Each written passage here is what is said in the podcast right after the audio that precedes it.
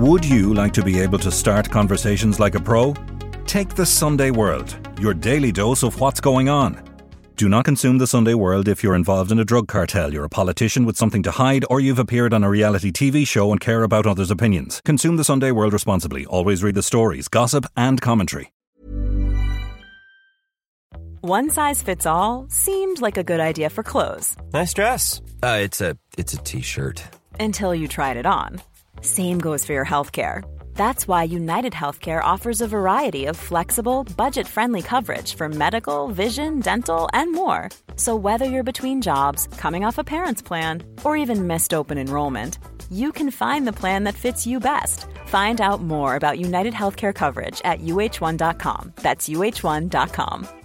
Hey, it's Paige DeSorbo from Giggly Squad. High quality fashion without the price tag? Say hello to Quince. I'm snagging high end essentials like cozy cashmere sweaters, sleek leather jackets, fine jewelry, and so much more. With Quince being 50 to 80% less than similar brands. And they partner with factories that prioritize safe, ethical, and responsible manufacturing. I love that. Luxury quality within reach. Go to quince.com slash style to get free shipping and 365 day returns on your next order. Quince.com slash style. Christopher Kinahan Sr. seems to have set himself up as just not even, he hasn't even renamed himself. He's just chopped off his last name, Kinahan, and just called himself Christopher Vincent, and has had a relatively public life. With his own headshot on LinkedIn, amazingly, a recognisable face. A look back and he was attending business conferences on aviation in 2019. He's got one foot in both camps. I'm Nicola Tallant, and you're listening to Crime World, a podcast about criminals, drugs, and the sins of the underworld in Ireland and across the globe. A week after US sanctions were levelled at the Kinahan Mafia and their associates, an incredible fallout continues as many run for cover and deny relationships with the top tier. But at the heart of the countless stories and headlines about the Kinahan organised crime group, there's been an insight into the man at the very top of the tree. While the concentration has been on his son Daniel and his links to boxing, Dapper Don Christy Kinahan has been moonlighting as an aviation broker and running a string of social media accounts featuring his musings about the world. Today I'm talking with Sunday World Deputy Editor Niall Donald about the ultimate godfather of crime and about the two faces he shows to the world. This is Crime World, a podcast from SundayWorld.com. So it's been a really, really busy week since we spoke last. Um, obviously, the the day after the sanctions were announced, which was very dramatic for the Kinahan mob and all around them. Um, and since then, there has been some developments in the story, and I think in particular, we were able to discover the online presence of Christy the Dapper Don Kinahan. Total case of he hasn't gone away, you know. No, absolutely. It was a very busy week, busy skiing for you, but particularly busy for us um, back in, in headquarters. But uh, yeah, no, I mean, Christy Kinahan Sr., I suppose we've heard over over the last few years how he stepped away from the business, and that's that's a lot of what we've we've we've heard about him. But I think the last few weeks have shown that while he may not be involved in in, in the day to day of of drug shipments, that he remains the mastermind behind the the financial plan for the for the Kinahan cartel's assets. Mm. Um, so yeah, I mean, it's he's like obviously Christy Kinahan Senior, unlike. Uh, we always hear about Daniel. He's not somebody who can say he has no convictions. Like he obviously has a long, long criminal history. Um, but I think his online presence actually shows you maybe something about the person behind the man who built, you know, this incredible, whatever way you want to look at it, this incredible organization and network, you know? Yeah. And just before we get on to that, let's go back to where he came from, who he is, and those convictions. He's an interesting character, Christy Kinahan Sr., I've always found because he's a little bit of a cuckoo in the nest. He's a middle class guy who was educated, who came from a family that had it all, really. And he could have been anything. He was apparently really good at kickboxing. He was intelligent. He, you know, was going to be given an education. His mother ran a beautiful period bed and breakfast in around Cabra, Phibsborough, and his father ran, uh, drove a taxi on the Gresham rank, which was a very respectable, very middle class job. He had two sisters and was spoiled and adored within the family, Christy Kinahan. And at some point, kind of from teenage years to his early 20s, he appears to have got involved in frauds. He's working alongside actually the late Eddie Hutch, the monk's brother, who was murdered in retaliation for the the uh, the murder of David Byrne in the Regency and ultimately the attack on Daniel Kinahan. And he's sort of the respectable guy who is in there. There's loads coming off the ships and the docks being nicked, and he's the guy who sells them on to the, the shops. A couple of sofas are available. He goes in with his middle class accent and his manners, and he does the deal. A uh, bit of a fraudster, but he also seems to get involved in heroin. Well, in drugs, I think. I mean, yeah. I think that's that's his. If you want gateway drug into that world, you know, um, like Christy. Uh, like he senior, told a court at one point that he was a heroin addict. I have never totally believed that. No, because I mean, obviously, people people that's one of the things that people say in court. But by all accounts, from from what I've been told is that that was true. Mm. That he did have a, you know, obviously he was he was. You're t- probably talking about the 1980s. Um, you know, when there was a heroin explosion, um, he was going to O'Connell School in, in the in the north inner city, which was at the time uh, one of the the the uh, one of the most respectable schools in Dublin. I mean, people my own people from my own family would have got scholarships to go there. Right. You know, so and it would have produced a couple of uh, couple of Taoiseach, you know, it was yeah. a very um, it was it was, you know, probably Dublin's most famous school at that stage. Um, so he was coming from uh, uh, you know, obviously from apart from, I mean, beautiful homes in Cabra mm. where where we was from, and um, you know they'd be selling for I don't know close to close to a million euros now if they were on the market. But he was also he obviously had a gateway into this life, mm. and um, you know, obviously he seems to have become heavily involved very quickly. Um, but he didn't seem to be on the, the Garda radar at some point, is what people were saying. Um, there was obviously an explosion of heroin dealing in in in the North Inner City at the time. There was people that were in and out of the Sunday World, you know, the Dunne family, people along those lines. But he seems to have built up a proper network himself. Um, yeah, that's why it doesn't tally with me that he was a heroin addict, to be honest with you, because I don't think somebody that is so addicted to that drug can function on that level, but maybe I'm wrong. Um, nonetheless, he seems to have had a little bit of a dipping into drug use himself, but very quickly saw that he didn't want to be a user. He wanted to be a boss, a drug boss. And I think um, he, in the meantime, sorry, married Jean Boylan, the mother of Daniel and Christopher Jr. He seems to have lived with the boys out in Tallaght for a period of time. And then as he goes into prison, she goes to Oliver Bond where they're reared. But um, the Dapper Don, as he later became known, was very much interested in Larry Dunne and what Larry Dunne was doing. Of course, Larry Dunne was the uh, the first godfather of crime in Dublin, made his fortune from heroin, bought a big house in the Dublin Hills, had a chauffeur-driven car. He had all the wealth, etc. Uh, but he was a great user of his own supply and came a cropper and was jailed for a long period of time. And it's always said that Kinahan was waiting in the wings, watching his demise, and that he moved into the vacuum that that Dunne left.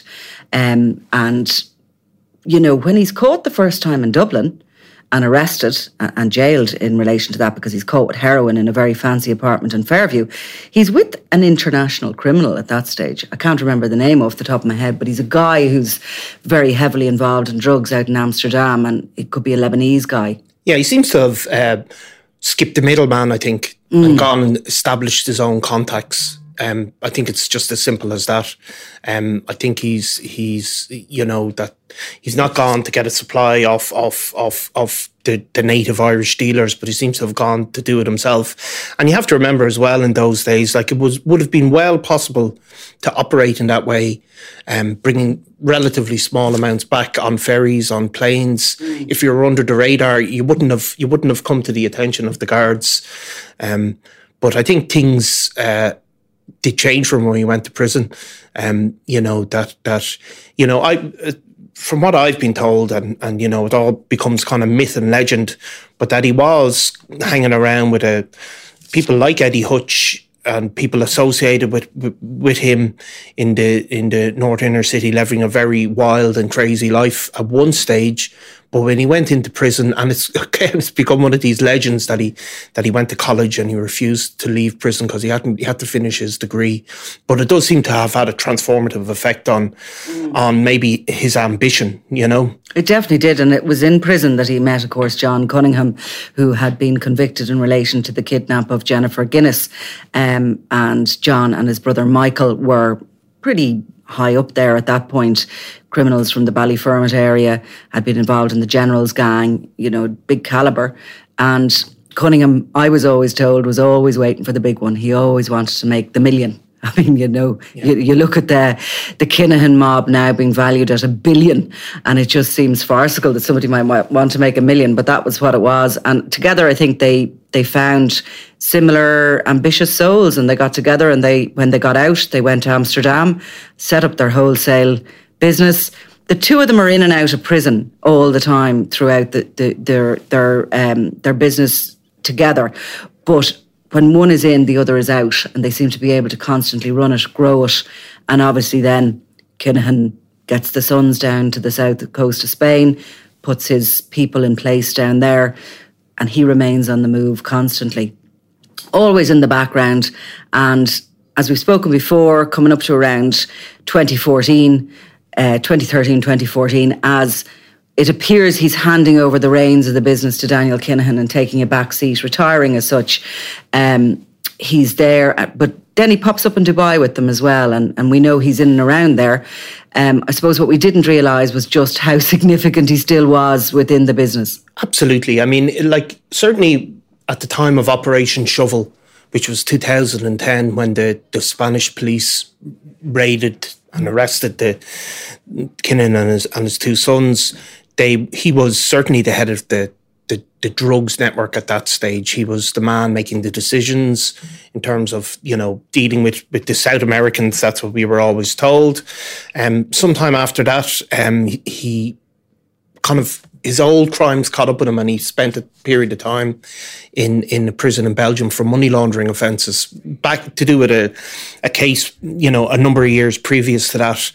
Um, so once he came out of that prison, I mean, we can speculate that he, you know, he really decided that that's not where I want to be in my sixties again. Yeah, and he seems to have taken a, a step back from the from the, the the drug network so he was in Dubai, and you, you, could probably trace the Sunday World from mm-hmm. sometime between 2015 and 2020. You have less and less Christy Senior and more and more Daniel, and that's that's the way it went. Yeah. I mean, Daniel became the the unwilling unwilling public face maybe of the Kinahan cartel, mm. and Christy. You heard we heard rumors, so he might not be f- might have health problems. He's playing a lot of golf was another thing you're always told. He always got these. Uh, stories, people, oh, I saw him, you know, shooting a four ball on, on, on Dubai with people who didn't know who he was and all of that.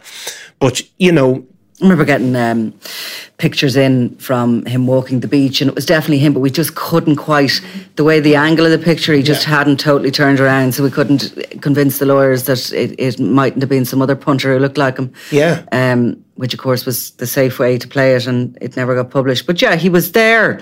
He was living in. Um, I remember actually having his an address for him at the time. He was living in kind of very high end. Um, property in Dubai, but he had sort of gone into the background, and we were kind of getting more and more into the into the mind of Daniel, who was like very clearly a bit of an egomaniac, a bit of a narcissistic guy, manipulative. He had sort of you know, fallen out with a lot of friends. There was people, enemies of his, who had a lot to say about him. But in, in the middle of that, and the truth of it was probably that he was this very egotistical person. Yeah, he was putting himself forward, Daniel. I mean, it wasn't that you had to search for what he thought because he had people saying it for him, yeah. Boxers, other people coming out publicly. So you knew what was going on with Daniel. Um, he was going to be the power broker of boxing in the world, and that was his ambition, really. Yes, and he seems to have made his own contacts, probably with the younger generation of, of criminals mm. across Europe that, that Daniel was dealing with directly. Obviously, from Holland, from the, from Eastern Europe, and stuff like that. But while Daniel was maybe doing that, like amazingly, you know, because if I mean, if you sit down and Google Christopher Kinahan I mean, I don't know how many thousands and thousands of entries you get now. But simultaneously to that existing, Christopher Kinahan Senior, Senior seems to have set himself up as just not even, he hasn't even renamed himself. Yeah. He's just chopped off his last name, Kinahan, and just called himself Christopher Vincent and has had a very uh, relatively public life as, uh, you know, he describes himself online as a senior consultant, an aviation broker, uh, you know, in in you know those sort of roles. You know, with his own headshot on LinkedIn, amazing, amazingly, a recognizable face, which again he didn't have to do. Christopher Vincent, which is, you know, even the, the, the middle name Vincent has been published many times, and you know he's out there on LinkedIn social media on a daily basis. And he's been there and he's been in the background pretty much heading up the operation really, you know, from the financial point of view, as we said, Daniel is is looking after the the drugs and I remember the Spanish called it difficult decisions me, me, being murder and various things like that. It was very maybe Google Translate came came up with it. But um yeah, I mean, this is the story that we ran in the Sunday World last week, and I think it's available online on sundayworld.com to read. But um, it was basically the Dapper Don. The headline, actually, the story was Dapper Don Line Services for Hire. Yeah, he's this aviation broker. He has a LinkedIn page. You and I were able to read through his tweets, his LinkedIn postings, uh, and other social media he had. And we got a proper insight into the kind of what was going on in his mind. Um, and we wrote about that, about how he is pretty much pro Vladimir Putin. He loves Russia. He thinks we should be a bit wary of Ukraine. Um, he likes Clare Daly, the MEP, and her thoughts, and uh, he's big into Russell Brand. Yeah, I mean it's a it's a funny a funny mix. I mean I'll I'll defend him slightly that his pro Putin uh, uh, tweets kind of came before the invasion, actually.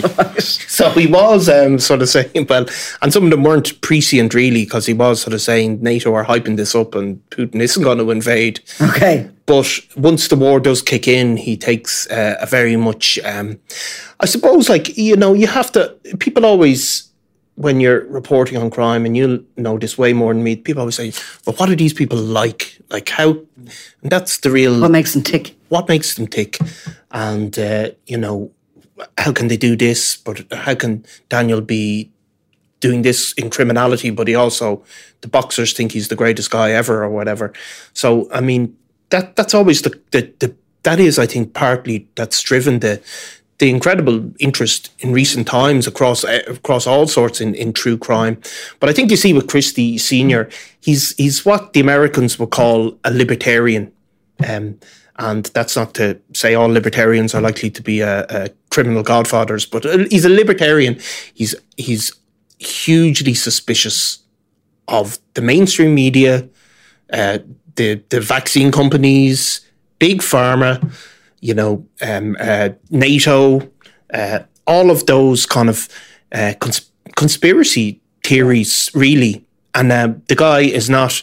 If you like, amazingly, um, after you and you've ploughed through them as well, uh, years and years of badly written uh, social media propaganda, slagging each other off. You're not. This is not Christopher Vincent. I mean, it's perfectly written. You, you could call it anti-vax, and it is but it's it's the the intelligent end of that mm. stuff you know where there's there there slightly i would see it as pontificating though as well i mean it's it's not just somebody making a you know it's it's sort of um how would I describe it? You know, when you see him answering somebody, it's it's very much he is looking down his nose Oh, on everybody yes, and yes, everything. Yes, it's an effort. It's you know this is, undoubtedly is an intelligent person, but Mm. it's a, somebody who wants to make sure it's not just that I disagree with you, but I have good intelligent reasons. And I I'm going to crush you is, Yeah. is the kind of attitude you get Yeah, from it. yeah.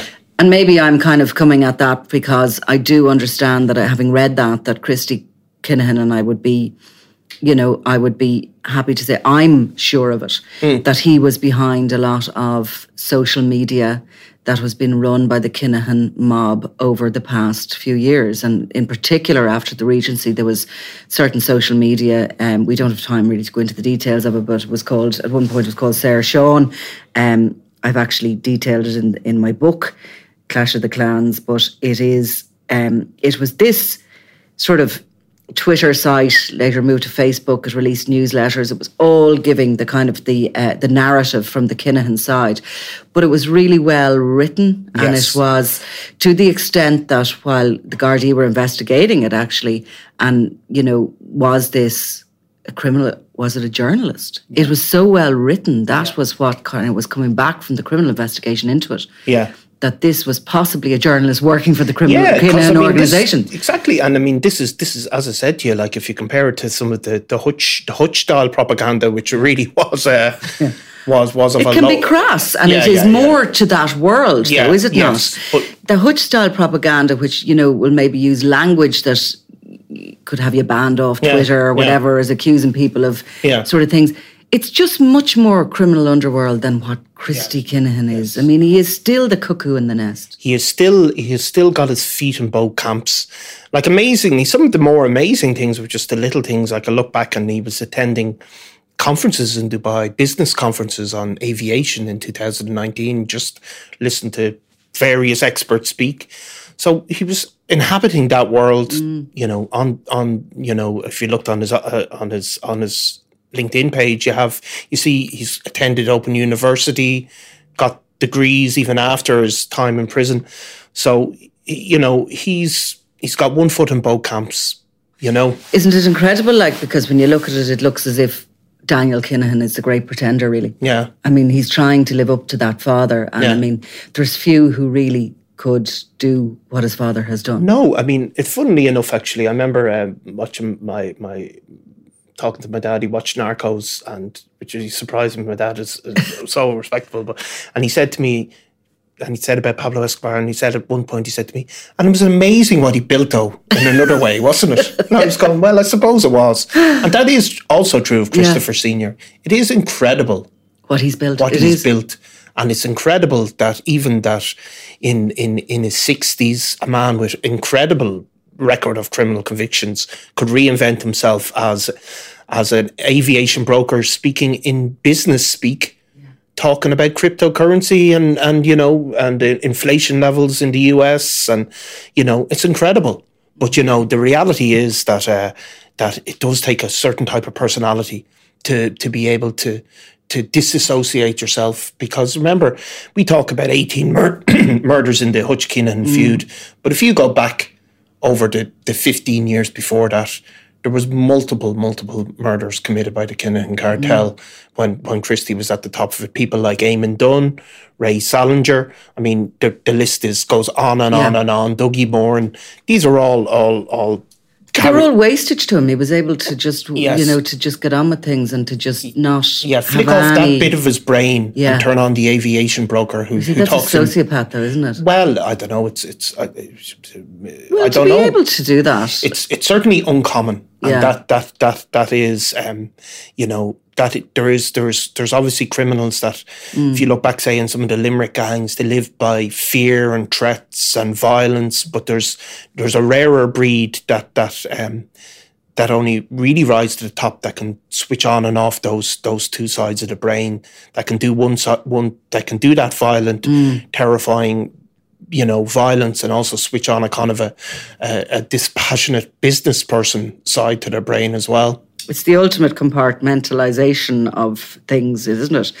Um, so part of his his business um, empire that he was running under the name Christopher Vincent, apart from being an aviation consulting service uh, sorry, an aviation consultant. He was also had business that was bringing in construction projects, renewable energy projects. He was you know, he has his finger in every pie, doesn't oh, he? Oh, absolutely. And sponsoring charity events. But you're talking about, uh, you know, according to himself, mm. businesses in Africa. Um, you know, it obviously seems to have had a number of uh, interests in the in in the in the Far East, in in places like Hong Kong. Um, you know, uh, there's a. It's not just one company. I mean, it, there, there's there's a rake of companies that seem to set up provide sort of multiple types of services. Um, you know, all about, and a lot of his the things that he's he's he's coming out with are about, you know, how he can he can put people in touch with this person and all of that. Uh, just incredible stuff. Mm. There's a level of addiction there, isn't there, when it comes to the business and the continuing and the non-ability to retire and. Yeah, well, you see, this is this is it. You know, you could say Which brings the, us back to maybe he did have an addiction. Well, I heroin, think you know people addictive that, personality there. Yeah, but people, um, you know, people look for for for something excitement and mm. to make them feel it manifests okay. itself in all sorts. Well, I mean, ways. it's you know, people sometimes people who who who leave addiction retain high risk activities. You know.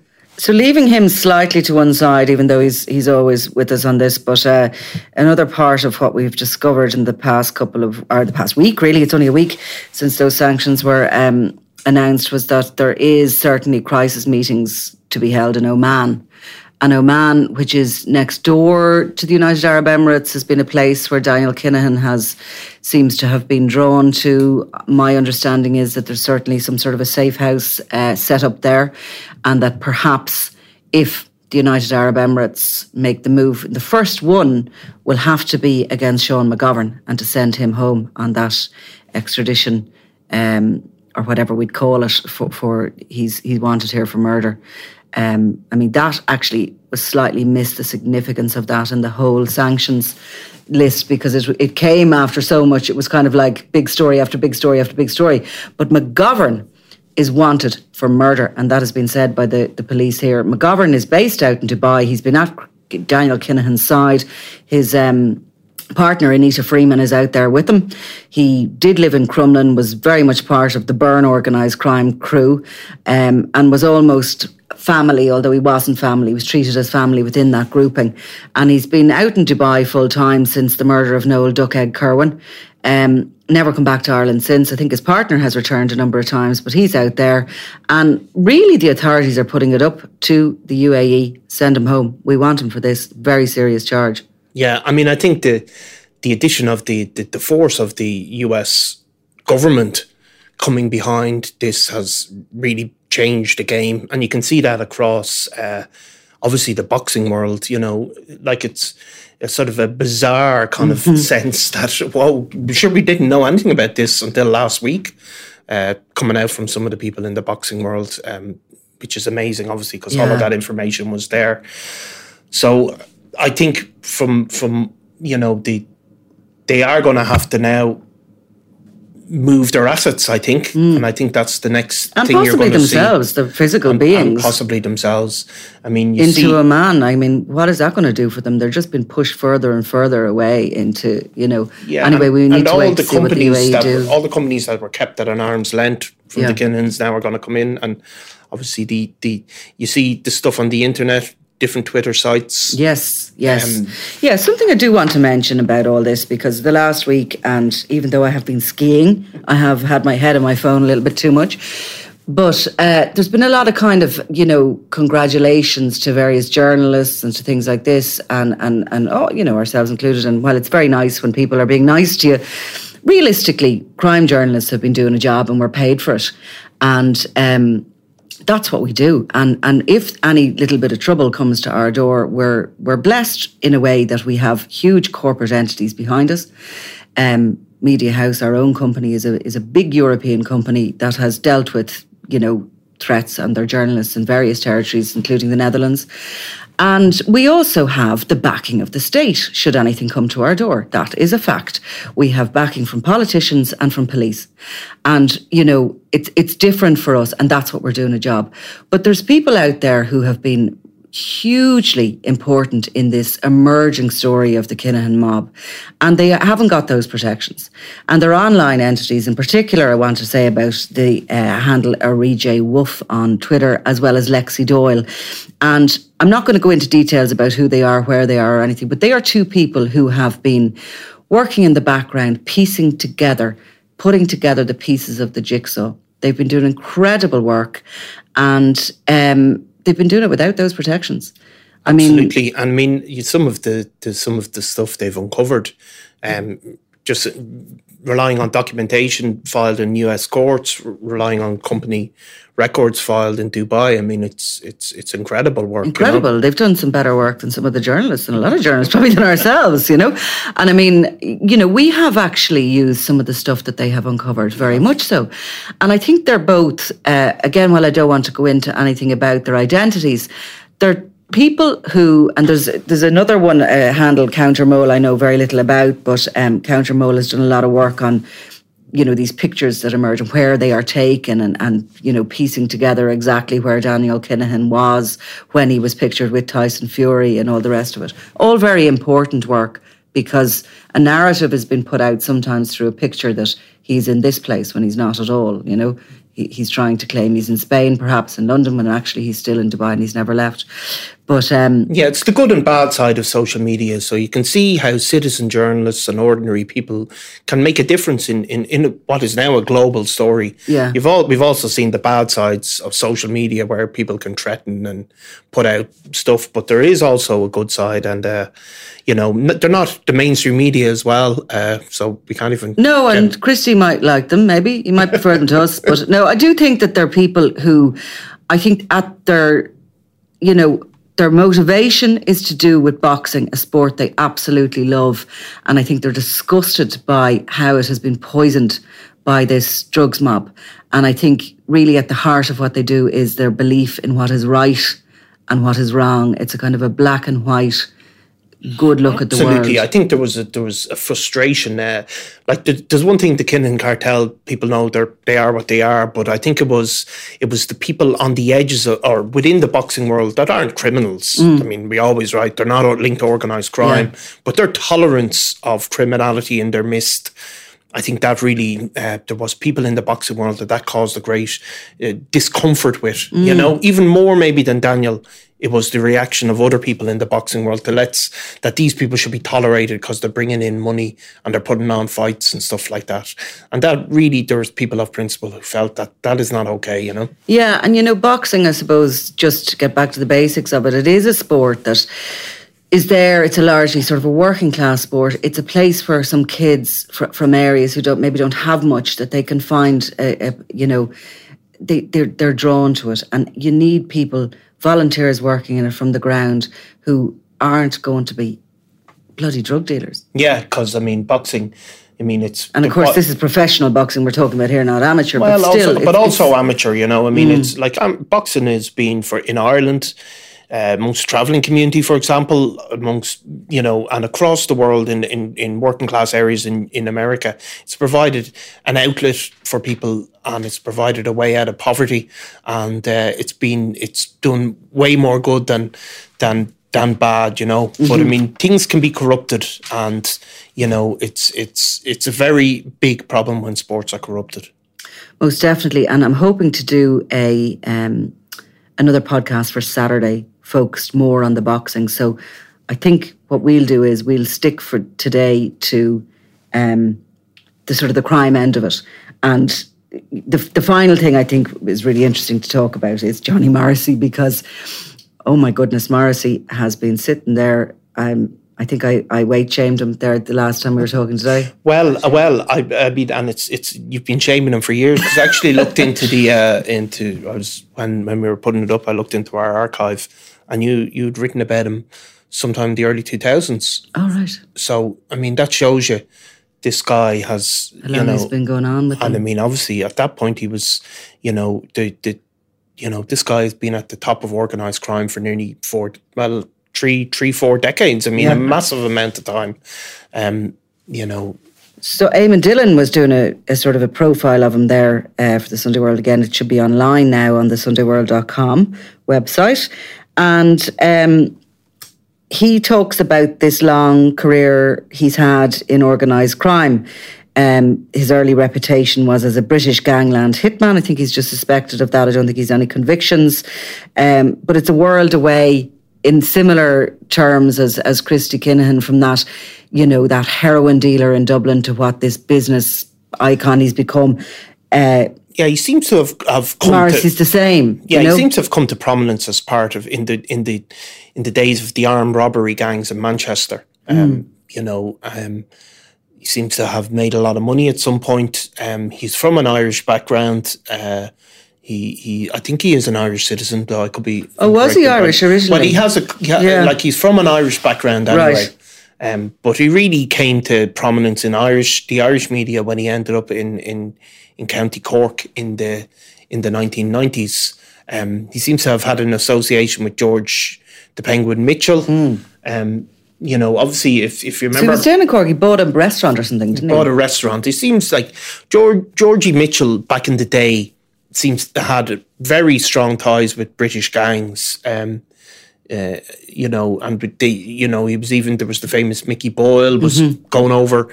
They were seems to have been swapping people to do jobs, and he's uh, during that point, Morrissey seems to have built up a, a, relationship with him. But he seems to have made enough money to buy a restaurant in Cork in Kinsale in the 1990s. Now, funny enough, wasn't there quite a interesting criminal connections to the, the to Marbella and, and Cork around that time. There was what was called the Cork Mafia. A guy called Alan Buckley, I think it was supposed to be a Alan Buckley. They were they were kind of um, yeah, the Cork Mafia is what they were called, but they were primarily involved, I think, in in, in cannabis importation. Yeah, which was a huge, huge business. Shipping it, I think, to yeah. the Cork coast and yeah, it still is a big business, of course, but it was particularly maybe bigger then. Um, they were kind of relatively well heeled, kind of um, bohemian almost mm. types, you know. Um, Alan Buckley ultimately uh, would spend a, a, a, period of time in prison um, for drug trafficking offences. He was caught on a yacht, or he was caught. Certainly, there was a yacht. yacht. of there was a yacht filled with cannabis that was linked to him, and he was jailed in Spain. But he was in a relationship of late. Um, I don't know if it has split. It's it was with a very wealthy lady from the, the Cork area. Yeah, they were from. They were more more likely to be going to rugby matches than mm. uh, than, than GAA. Probably Christy's type, really. Yeah, yeah. So, but so Johnny Morrissey seems to have, through his Irish connections, ended up in in Kinsale. He bought a, a, a restaurant, but he then became one of the first people, I think, to really come to the attention of the Criminal Assets Bureau. Um, he he he became he you know I've, I've, obviously the criminal assets bureau we've gone into many times set up after Veronica Guerin's murder. And um, they initially were probably looking at the Gilligan gang but Johnny Morrissey seems to have come up uh, shortly after.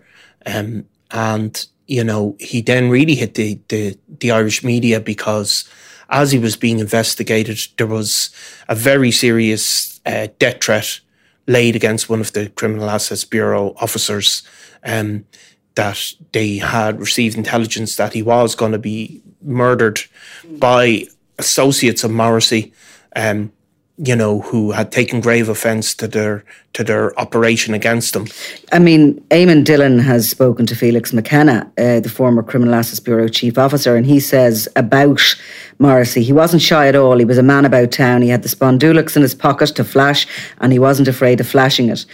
He goes on to say that his reputation was that he was a hitman for the gangsters in England, more so than in Ireland. That's one of the reasons he came to Kinsale, sort of, you know, to hide out, I suppose. Um, but he says when they began to target him, there were threats to the Criminal Assets Bureau. He was identified as the orchestrator or the re, or the person capable of carrying them out. Now, the cab officers searched his pro- properties down in Cork, and they seized jewellery and a dinghy, a kind of an ocean-going dinghy. It's described as. He left Ireland after the seizures and never came back. But the next thing really is he rattles up in Spain in Marbella with the Kinahans. Rattles up with them, uh, with with them, and sort of running various businesses around, very uh, you know not not keeping a head down on social media, posting publicly constantly, and um, kind of puts himself out there as a.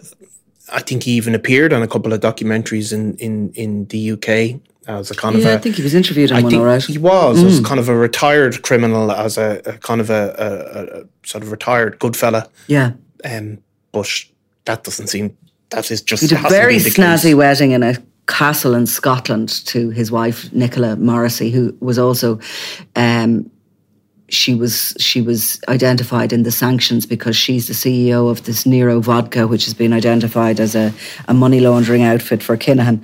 Um, but they had this extraordinary wedding. I think they went back a few years ago. I only know this because he told me on social media. Sorry, I don't. I'm not actually stalking the guy. I mean, you couldn't get more information about what he was doing on a day to day basis.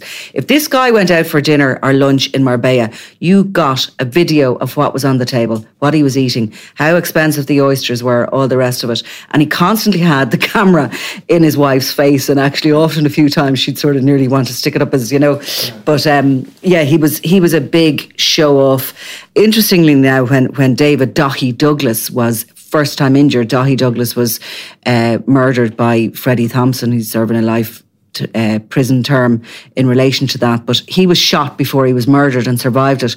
And I remember seeing him, uh, you know, contacting Morrissey on Facebook. Morrissey was doing up his his uh, house in, in in Spain at the time, and he was saying to him, "Oh, Johnny, which is my room?" And he was coming back to him saying, "Oh, hope you're feeling a bit better."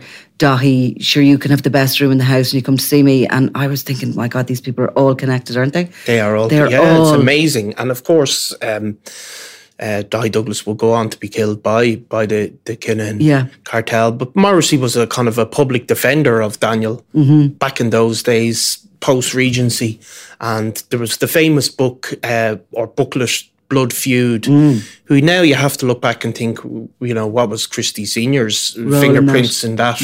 Um, Johnny Morrissey, I think he was the first person to share it, wasn't he? He was. was the person who put it out publicly. I mean, Blood Feud for people who haven't. It was published online, basically, Yeah. and no author or anything, but it was a big, huge. It was a kind of a defense of the of the the Kinahan cartel. In a funny way, it was different than the line that Daniel would take that he had no involvement in anything, but it was more of a defense of why Gary Hutch was shot, Mm-hmm. saying, you know, taking a certain perspective on it, and then also riddled through it was the conspiracy that that that Enda Kenny had set up the Regency or Yeah. or, or you know Well, he had, and that we we had worked with the Hutch gang and the police, and we'd all been so there on the day to photograph yeah, Daniel yeah, Big so that was that was the thing. But Johnny Morrissey was the public defender.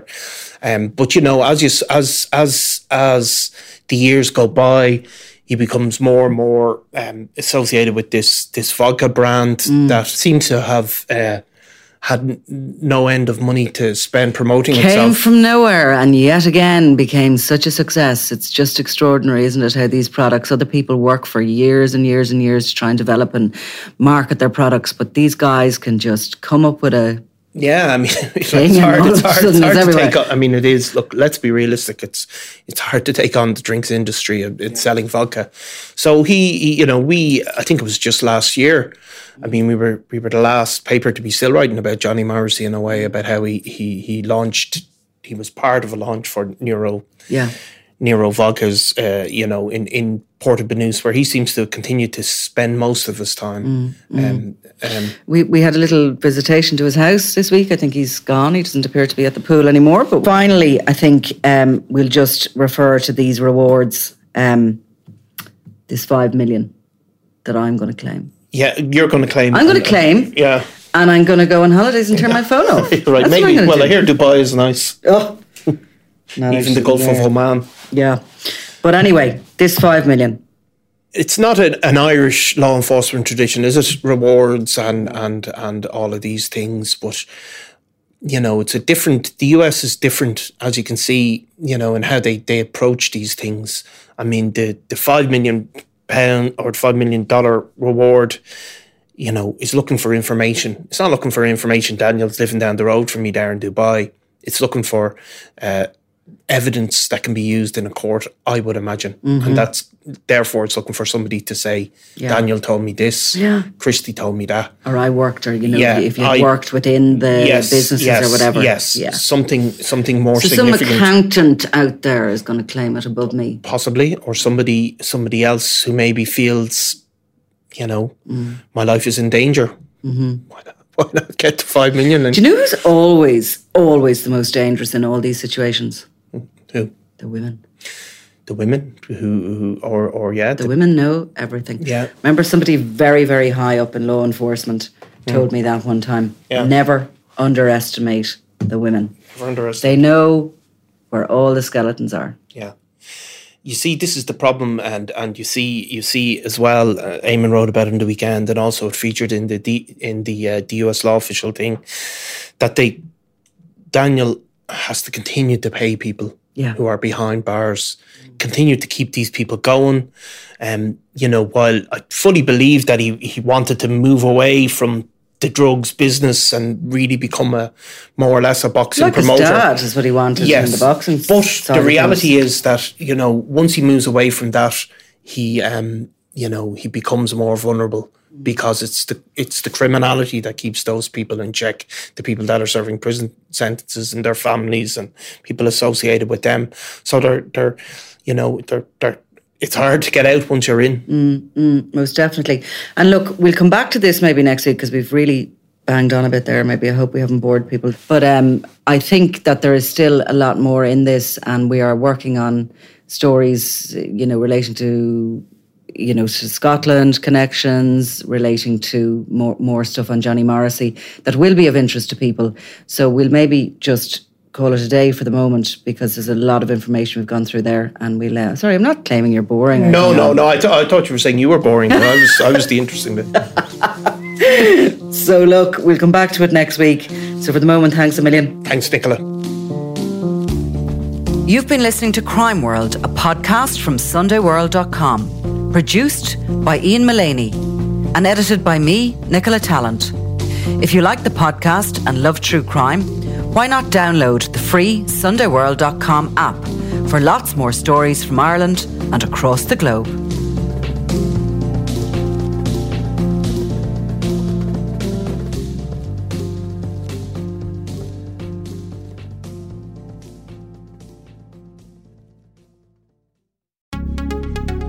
Would you like to be able to start conversations like a pro?